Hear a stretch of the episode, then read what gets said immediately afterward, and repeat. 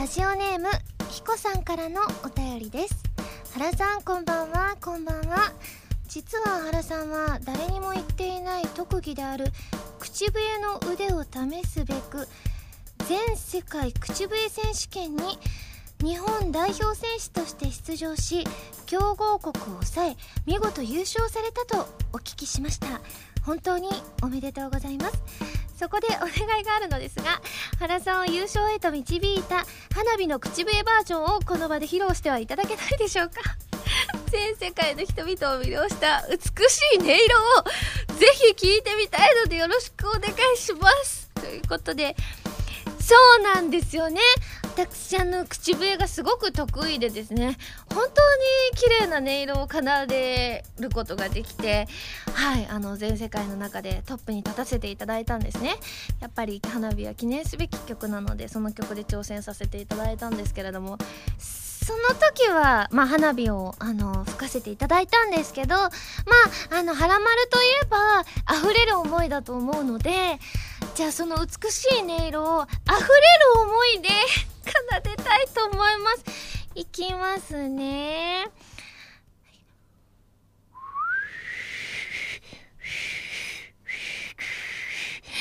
できるんですよ。あ、できるんですよ。あれ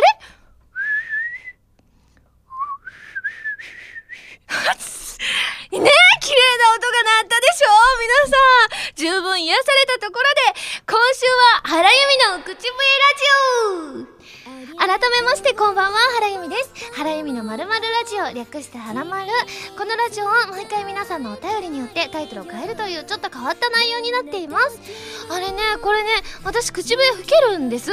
本当にあの美しい音色ではない可能性はあるんですけれども、あの本当に吹けて、私中学の時練習したんですよ。あの口笛がずっと吹けなくて、で友達が吹けたから教えてもらって、それ以来なんだろう、あの例えばテストの時とかに消しゴムのカスをふーってやる時とかも、もう口笛を吹く癖がついちゃって、ふーって本当に鳴ってしまうぐらい、私にとって口笛ってなんか自然な存在になっていたんですけど、ちょっと久々にやるとちょっと鳴りが悪かったですけれども、皆さん私の口笛あといかがでしたでしょうか。いい感じでしたよね。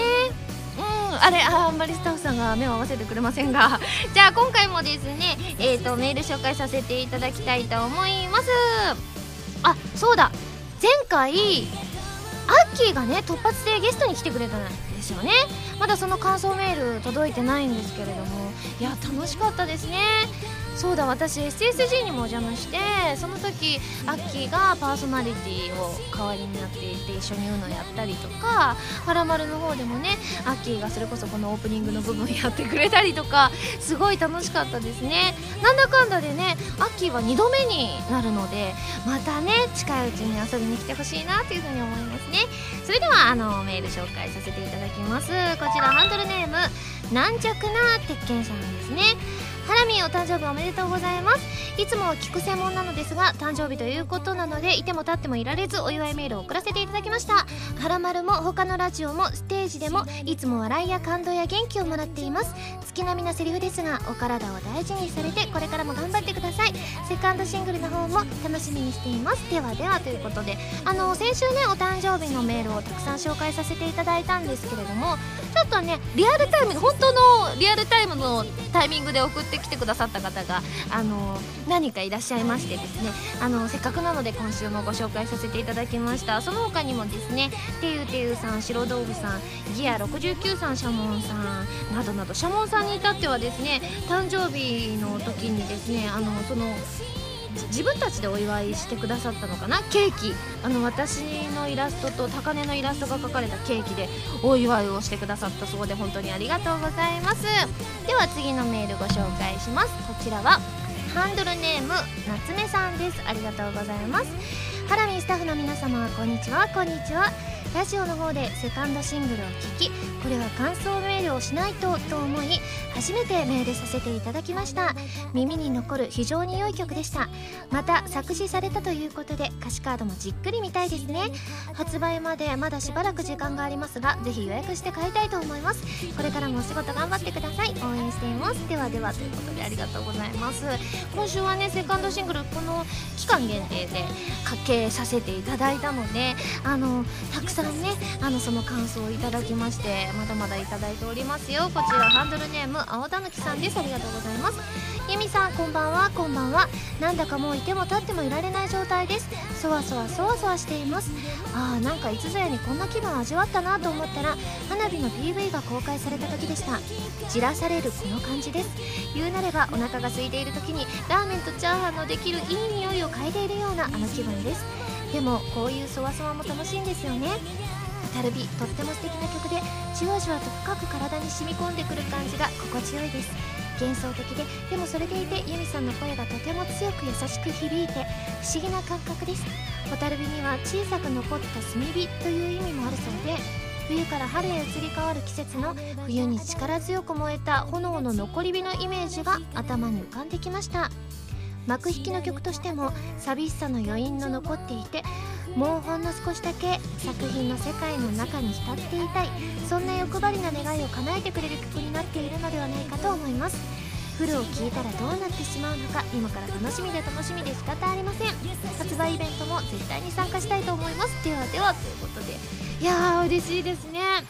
でも私も本当にホタルビ素敵な仕上がりになってお気に入りの曲 で, で皆さんもね、本当に溢れる思いもそうですし、ホタルビ本当に素敵でしたってメールをたくさん送っていただいてましてですね、すべて読ませていただきました。ありがとうございます。ちなみにこんなメールも来ていまして、ハンドルネームたけさんですね。あのたけさんもホタルビと溢れる思いの感想を書いていただいてるんですけれども、後半の方にですね、今回さんきょく収録されると聞きました。ホタルビがしっとりとしたバラード、あふれる思いがどちらかといえばポップな感じですから、さんきょくめはかっこいい感じになるのでしょうか。私がかっこいい原さんの歌を聴いてみたいというただの個人的な願望ですが、かっこ笑い。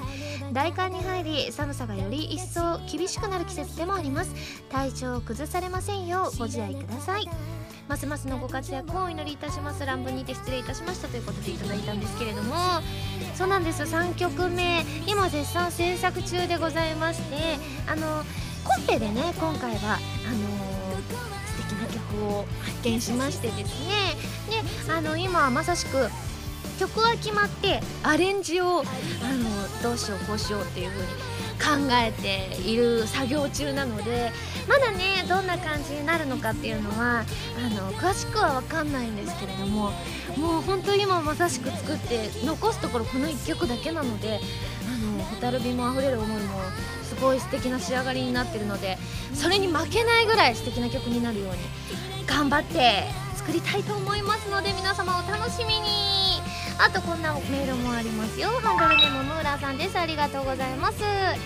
えー、たった今ハラミーの新曲ホタルビ聴きました。コープス オーブイエー のエンディングにぴったりなしっとりとした曲ですね。それに合わさったハラミーのいつもより優しい歌声がこの夜中の時間の体に染み渡ります。あと先週題名だけ聞いて着物を着たハラミーが歌うような和風イメージを想像していましたが、今回曲を聴いたところパーティーで着るようなロングドレスが似合う曲だなぁと強く思ったので、偉い人にお願いです。ぜひ シーディー ジャケットにはロングドレスをお願いします、ということでいただきました。これね、あのね今週実はこれ収録してる週のあの週末に撮るんですよね。でこの前あのどんな感じにあのなんていうんですか、衣装になるかっていうのを見せていただいてですね、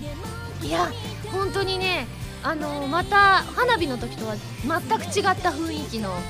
あのジャケットになるんじゃないかなっていうふうに思いますので、いやーちょっとね、あの季節的にまだ全然寒いんですけれども、結構このそこまでこう着込む感じの、あのー、お衣装でもなかったりするので、寒さに耐えつつですね、素敵な写真撮ってもらえるように頑張ってきますね。はい、それもお楽しみにということで、えー、たくさんあのメールありがとうございました。えー、とその他にもですね、このセカンドシングル関連の、えー、感想メールたくさんいただいておりまして、たきゅうさん、ゆずんさん、シャトルさん、他皆さん本当にありがとうございました。では次のメールいきますね。こちらラジオネームとりてんさんです。ありがとうございます。ハラミーこんばんは。こんばんは。ハラミーのブログを拝見していたら、録画していた大切な番組が消えてしまったとのこと。僕も似たような経験をしたことが何度かあるのでショックで、これは何かの間違いだと思う気持ちよくわかります。失ったものを元に戻すことはできませんが、今後も同じ過ちを繰り返さないために大切な番組は ディーブイディーアール にコピーするなどしてバックアップを取っておくことをお勧めします。ちなみにパソコンもいつ壊れるかわからないので、こちらも大切なデータはバックアップを取っておくことをお勧めします。もし仕事で必要なデータがなくなってしまったら本気でまずいことになってしまうので気をつけましょう。ただし ディーブイディーアール は寿命があるので、数年経つと読めなくなることには注意が必要です。そうなんですか。ですのでバックアップは定期的に行った方が良いですよ。備えあれば憂いなしの気持ちでいきましょうって。 ディーブイディーアール ってエターナルだと思ってたんですけれども、寿命があるっていうのを初めて知りましたね。そしてそうなんです、私のねハードディスク、あのブルーレイについてるハードディスクでラルクのほんと超お気に入りの番組みっつあって、それがね消えちゃったんです。ブログでもなんか一人大騒ぎしてたんですけれども、なんかおかしなことにそれよりも古いやつが残ってるし、どれもほぼかけた覚えはないんです。なのに私がお気に入りのラルクの中でも全部ラルクが消えてるわけじゃなくて、特にお気に入りのこれは絶対消えちゃダメよっていうみっつだけが消えてるんです。でも私そんなの普通に考えておかしいじゃないですか。あの本当に一番古くて消えてたっていうんだったら、あのー、あ古かったからそうなんだって思えるけど、このちょっと謎が残っているので、まだもしかして復旧してくれるんじゃないかなという淡い期待はあるんですけれども、でもなんかね聞いたところによると復旧してくれるかもしれない業者がいるってことで、ただ値段を聞いたらね にじゅう、さんじゅうまんするってことでね、ちょっとね にじゅう、さんじゅうまんっていうと躊躇してしまいますよね。だからもうちょっとあの様子を見てね、あのもしかして自然と復旧してくれるかもしれませんので、そうなった時にはねちゃんとブログでにて報告させていただきますので、あのその日が来ることを皆さん祈っていてください。よろしくお願いします。では次、こちらハンドルネームタンタントさんです。ありがとうございます。原さんこんばんは。こんばんは。先日新聞の番組欄を何気なく見ると、こんな番組名が目に留まりました。その名も泣くな原ちゃん。まんまとタイトルにつられて久々にドラマを見てしまいました。設定や時折挟まれる漫画表現などが楽しく、数年ぶりに最後まで視聴してみようかなと思いました。お笑い番組が大好きな原さんですが、普段はドラマを見たりしますか？また今までで一番好きなドラマや思い出に残っているドラマってありますか？自分は古畑任三郎や白い巨塔、自分が中学生時代にやっていた金八先生などが思い出に残っていますということなんですけれども、いや私もねドラマが好きでよく見てたんですけれども、ここにねんぐらいはですねもうバラエティに完璧に移行してしまって、ドラマとバラエティ両方見てたんですけれども、ドラマはやっぱりこうね十何話あのずっと見るってなったらなかなかねこうね、ちょっといちわぶんだけ抜けちゃったりしたらショックなので、最近はあんまりドラマを見る機会は減ってるんですけれども、でも私古畑任三郎も白い巨塔も好きですね。あとは結構ねあのね映画は恋愛映画ってあんまりそこまで好きじゃないんですけど、でもドラマに関してはすごく恋愛ものが大好きで、なんでしょうね、あの結構新しいですけどこのブザービートっていうあのバスケもののドラマは多分最後にハマったドラマなんですけれども、なんかもうねなんかねキュンキュンしちゃって、私ドラマとかなんかちょっと少女漫画に近しいような話とかを見るとちょっと現実にあるんだろうけど、ちょっとなんだろうな、なんか本当に漫画のようなキラキラしたお話がすごい好きだったりしますね。まあでも最近見てないけど、また話題作とか見てみたいなというふうに思いますね。メールありがとうございます。最後こちらラジオネームひこさんです。ありがとうございます。原さんこんばんは。こんばんは。ついこの間までお正月だと思っていたらあっという間ににがつになろうとしています。そしてにがつといえば日本の伝統的な行事である節分があり、その節分といえば恵方巻きを食べるのが全国的に浸透していますよね。自分も子供の頃は馴染みがなかったのですが、数年前にその存在を知ってからは毎年節分の日には恵方巻きを用意し、その年の縁起の良い方角恵方を見ながら食べることが定番となっています。ところで恵方巻きはもともと関西地方が発祥と言われていますが、大阪出身の原さんはやはり子供の頃から恵方巻きを食べていたのでしょうか。ちなみに今年の恵方は南南東です。原さんも今年恵方巻きを食べるときは南南東を見ながら食べると良いですよっていうことでいただいたんですけれども、私はね、あのまあ、未だにずっと続いてるんですけど、子供の時からずっと恵方巻きは食べていましたね。しかもその方角を見ながらで、食べてる間はなんか喋っちゃいけないんですよね。だからちゃんと喋らずに、でうちは実家の時はおばあちゃんがあのその恵方巻きを巻いて作ってくれて、それを食べるんですけど、めちゃめちゃでかいんですよね。我が家のいっぽんぶんがでかいんですけれども、ただ私すごい味は美味しいんですけど、なんか喉にこう詰まる感覚があるなっていう風に思っていたんですね。でもよく考えたら、まあ、喋っちゃいけないプラス私多分その時水を飲んでなかったんです。でもその時は水が大好きであるっていうことにまだ自覚していなかったので、だから水を飲まずにあれだけのものを食べるっていうのは結構私的にはすごいことなんですよね。だからあんなに喉に詰まっていたのかなっていうふうには思うんですけれども、そっか、きっと水を飲んじゃいけないっていうあの決まりはないと思いますので、今年から喋らず南南東を見てあの何口か食べるごとにお水を飲んで、今年は詰まらせないように気をつけたいと思います。皆さんメールありがとうございます。それでは早速最初のコーナーに行きたいと思います。でもその前に シーエム です。どうぞ。原由美のセカンドシングル「蛍火」がさんがつにじゅうしちにちにリリース決定です。タイトルチューンの「蛍火」はコープスパーティートーチャードソウルズ暴虐された魂の儒教のエンディングテーマになっています。全部でさんきょく入りですよ。とっても切なくて、でも温かい素敵な楽曲が出来上がったので、ぜひ聴いてくださいね。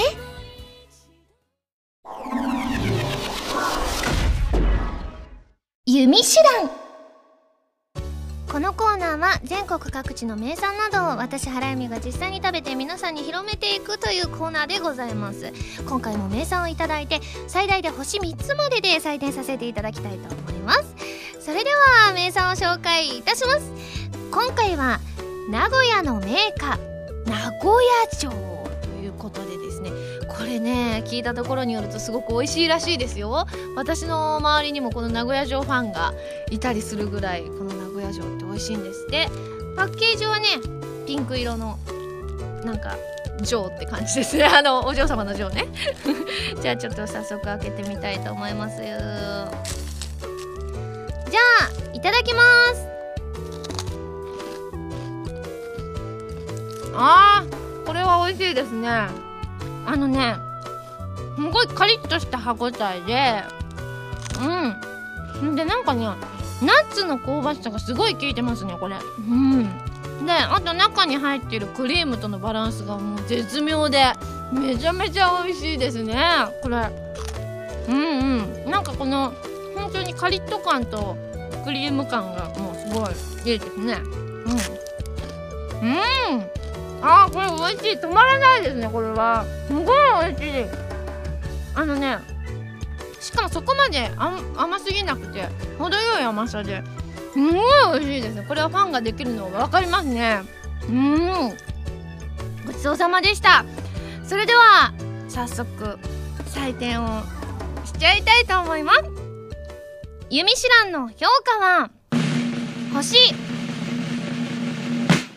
にてんきゅうですはいすごく美味しいんですね。ですごく美味しいし、多分それを変なハードルが上がってない状態で来たら絶対にほしみっつついてたと思うんですけれども、もうねあの日本のそのお土産の中で一番美味しいっていう風にあのその大好きな方がおっしゃってたんですね。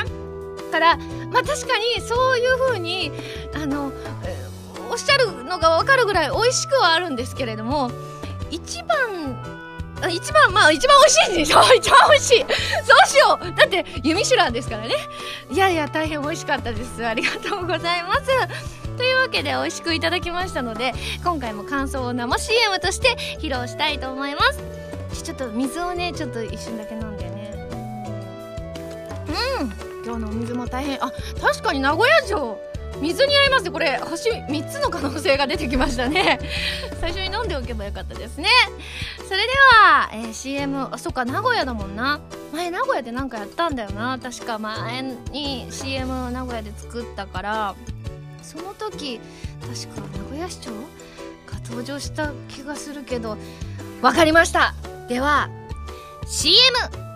スタート。お久しぶりです。僕、名古屋市長イケメンになって帰ってきました。僕も毎日食べてる名古屋城、君も食べてみなよ。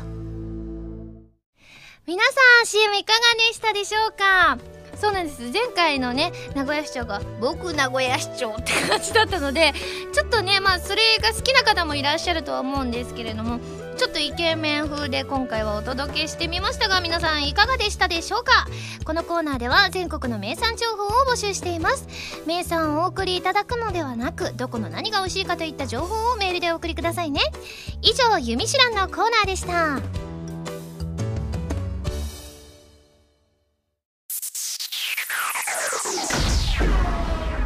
レッツ弾き語りスト。このコーナーは私がギターのコードなどの数々のテクニックを覚えて立派な弾き語りができる人、その名も弾き語りストを目指していくというコーナーでございます。今回もあさみさんのバンドプラス A のギタリストカズーさんこと山口和也さんの本、一番わかりやすい入門書エレキギター入門を教則本として練習していきたいと思います。こちらは全国の島村楽器さんで買えますので、気になる方はぜひチェックしてみてくださいね。はい、今年からですねエレキギターを登場させておりまして、今回さらに進化いたしました。アンプをつなげたことによってよりロックにエレキっぽさが増しました。一回じゃあちょっと弾いてみますね。わあ、これは本当に素敵なこの、いやー、やっぱこれエレキギターってやっぱこんなにこんなになっちゃいますかっていう感じがするぐらい本当に興奮しますね、この音は。でですね、今回挑戦するコードなんですけれども、あのー、前回ぐらいですかねから、あのー、ハイコード、難しいコードを使ってですね、あのいっぱい押さえる系、このねあの人差し指全部押さえる系を使ってですね、あのー、やってきてるんですけれども、今回はあのー、前回まで使ったあのコード、一応今回使うのは シージーエフ ですけれども、これをですね使って弾くんですけれども、よくあるコード進行のパターンというものがありまして、それが、えーと、シージーエフジー っていう風な順番で弾くとよくあるあのコード進行のパターンということでね、じゃあちょっと本当に C も G もね F もね難しいんですよ、全部本当にあのね。ちなみに C がねこうで、 G がこうで、 F があや F がこうということで、一応ねあの単体で弾くことはできるんですけれども、これをねあの弾き語るということでございますから、また難しいんですけれども今回も頑張りたいと思います。では皆さんからいただいたキーワードを発表させていただきます。まずはこちら、タコツボ軍曹さんの恵方巻き、そうですよね、今タイムリーですもんね。あと南風パワーさんのモノマネ、あ、星さんの朝ポン、これはもう全部朝ポン絡みですね。なるほど、これ恵方巻きにつながるのちょっとこれは相当無理難題なんですけれども、じゃあちょっとね頑張って弾き語りたいと思います。それでは参ります。今日は節分、恵方巻きを食べなきゃ、そういえば先月の誕生日に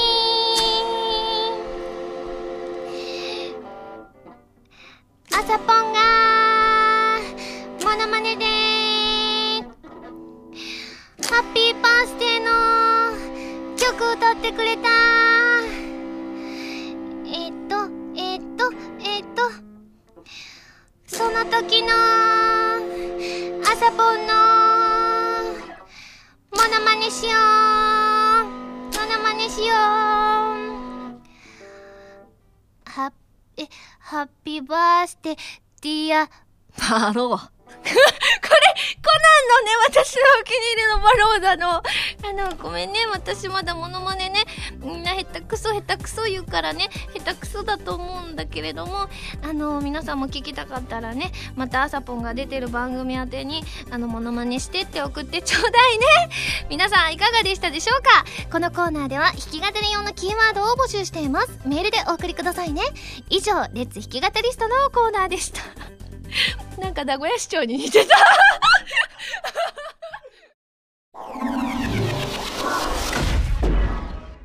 まるおた。こちらのコーナーは普通のお便りから特定のテーマまでいろいろなお便りを募集して読んでいくコーナーでございます。募集していたテーマはこちらのみっつでございます。ホタルビーあふれる思いのサイリウムのカラー、雪の思い出、私の好きなところなんですけれども、まだあのこの収録時期の関係でですね、このみっつのお題のが届いていませんので、その前に募集をかけていたものを今回ご紹介させていただきます。まずはですね、えー、最近驚いたことですね。こちらは、えー、ハンドルネームにふるさんです。ありがとうございます。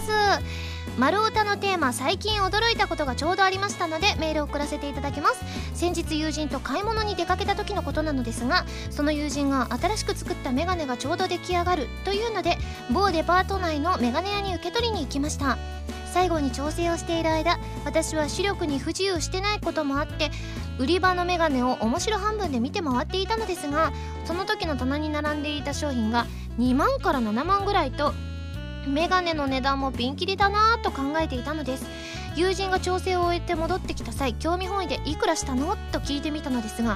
うんじゅうよんまんちょいとすごくさらっと言われたことと、信じがたい値段でもあったので、は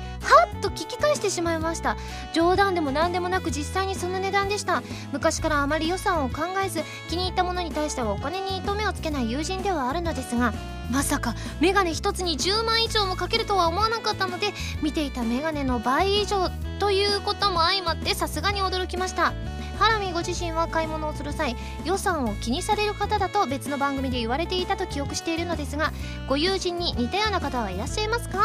ちなみに友人が購入したメガネはポラリスというブランドらしいです。それでは寒い日が続いておりますが、お体にお気をつけください。これからも応援していますということで、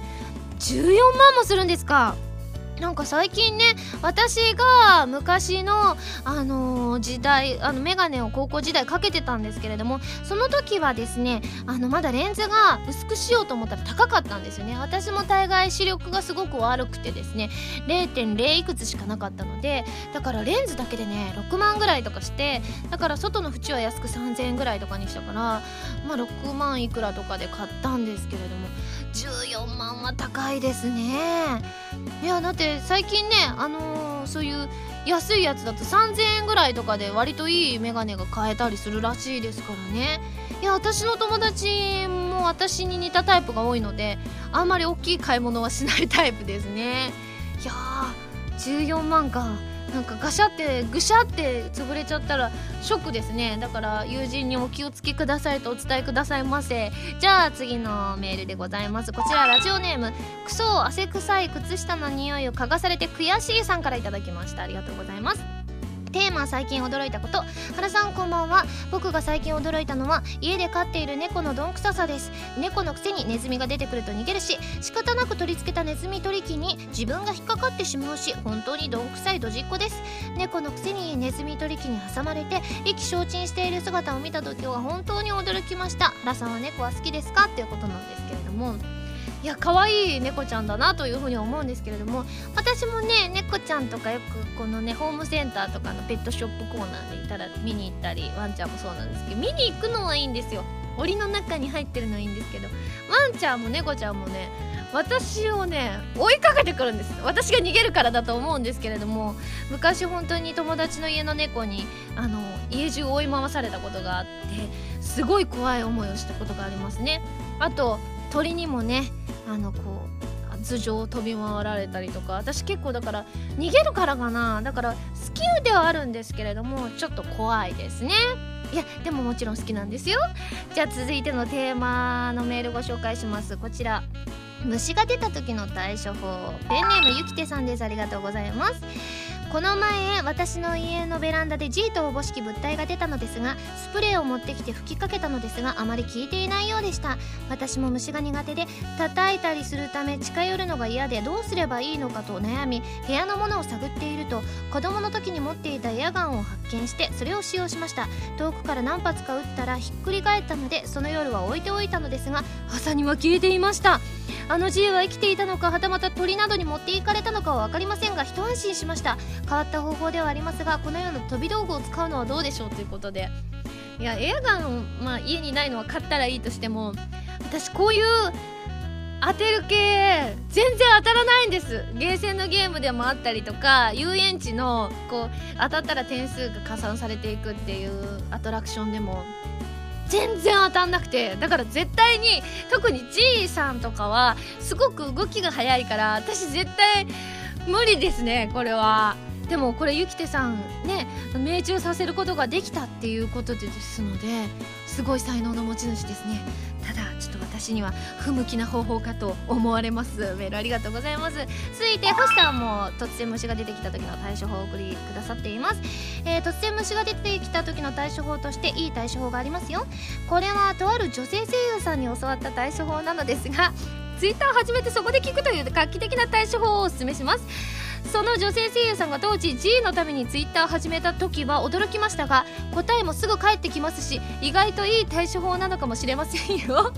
という内容のですね、あのシムーンさんも似たような感じでツイッターのアカウントを作って対処を聞くのはどうでしょうか。例えば今回話題になっていた雲の対処法を聞きたければ、ユミハラ K というアカウントを作ってヘルプを求めればすぐさまたくさんのアイディアが集まると思います。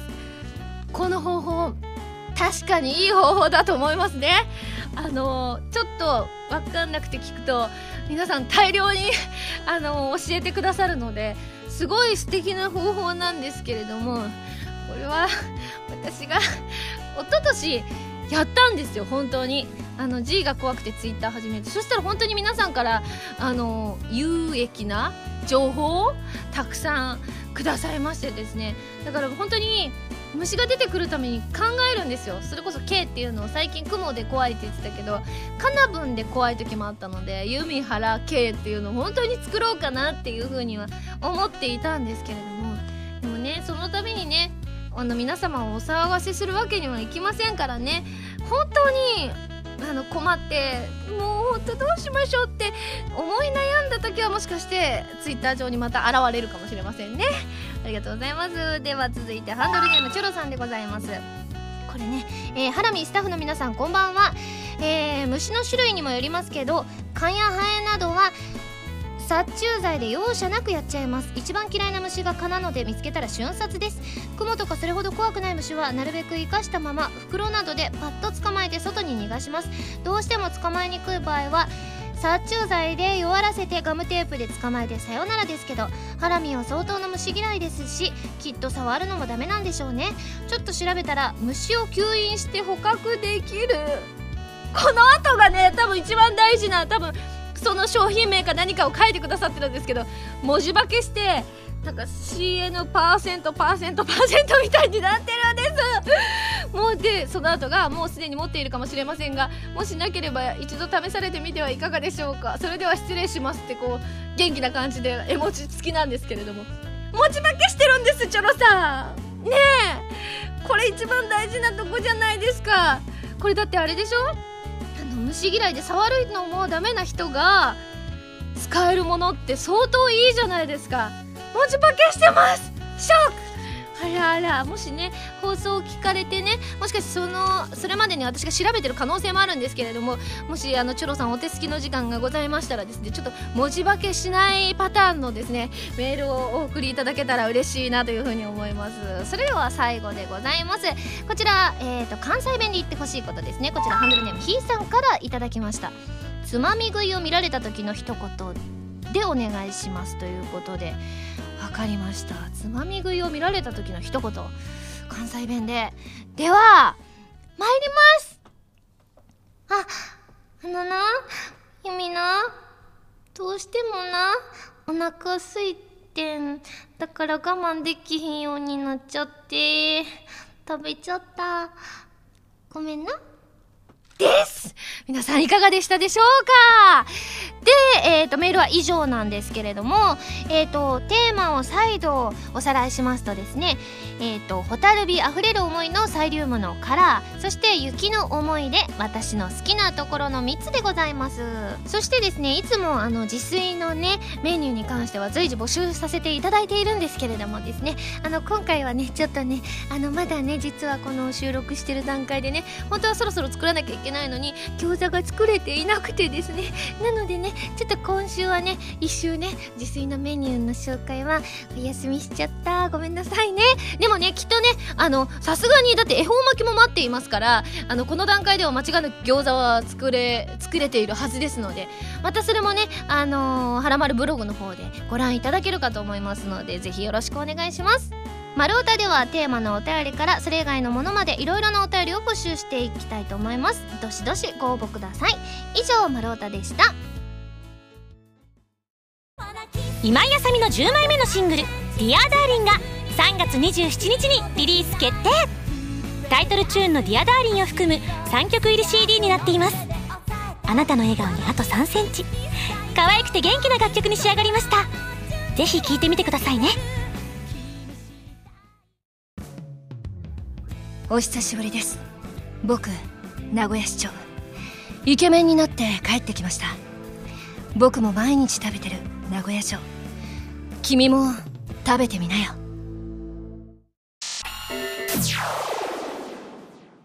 ピックアップファミ通ニュース。このコーナーはハラマルを配信しているファミツー .com に掲載されたニュースを私原由美がお届けするコーナーでございます。今回ピックアップするニュースはこちら。今井あさみと原由美によるウェブラジオラジオコープスパーティー R にせんじゅうさんねんにがつついたち金曜日よりスタート。声優今井あさみと原由美によるウェブラジオラジオコープスパーティー R がにせんじゅうさんねんにがつついたち金曜日よりインターネットラジオステーション温泉で配信開始されるということでございますね。こちらそうなんですよ、あの先日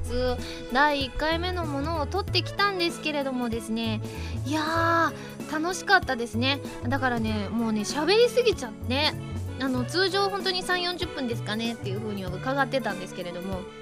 本当にそんなに喋ったつもりはなかったんですけれども、まあ、ごじゅっぷん以上回ってたみたいでですね、それだけ初回から盛り上がっているラジオになっているんですけれども、いろんなコーナーもありまして、この記事の中にもあるんですけれども、まあ、普通オタもありつつ、あのちょっと山手線ゲームをするコーナーもありつつ、あのお悩み相談室的なものもありつつ、えーと、あとは怖い話を紹介するコーナーもありつつ、シナリオとかを作っていただくコーナーもあったりとか、本当にあとはね、あのゲストさんをお招きするコーナーもあったりとか、本当に盛りだくさんな内容になっていましてですね、どれもこれも本当に楽しい感じのコーナーでございますのでですね、皆さんもぜひですねメールなど送ってきてくださったら嬉しいです。よろしくお願いします。以上、ピックアップファミ通ニュースのコーナーでした。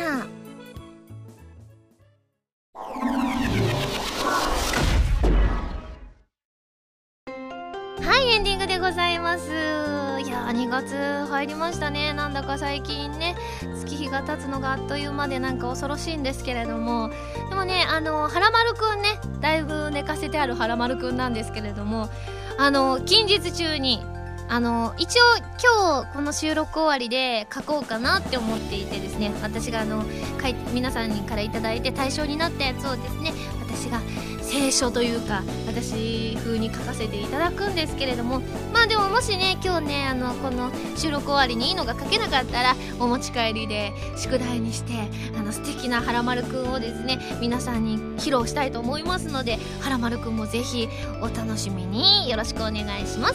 それではここでお知らせでございます。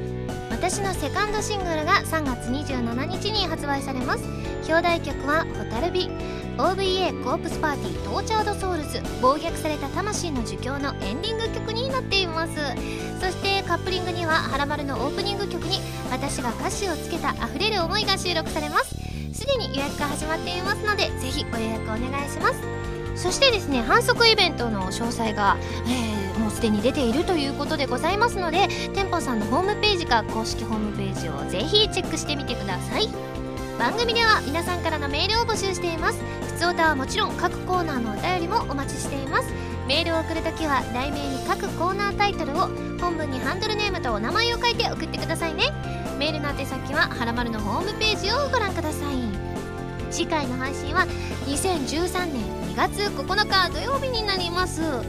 あら、その翌日はアイマスのライブですね。ドキドキしてると思いますが頑張ります。それではまた来週土曜日にはらまる気分でお会いしましょう。お相手は原由美でした。バイバーイ。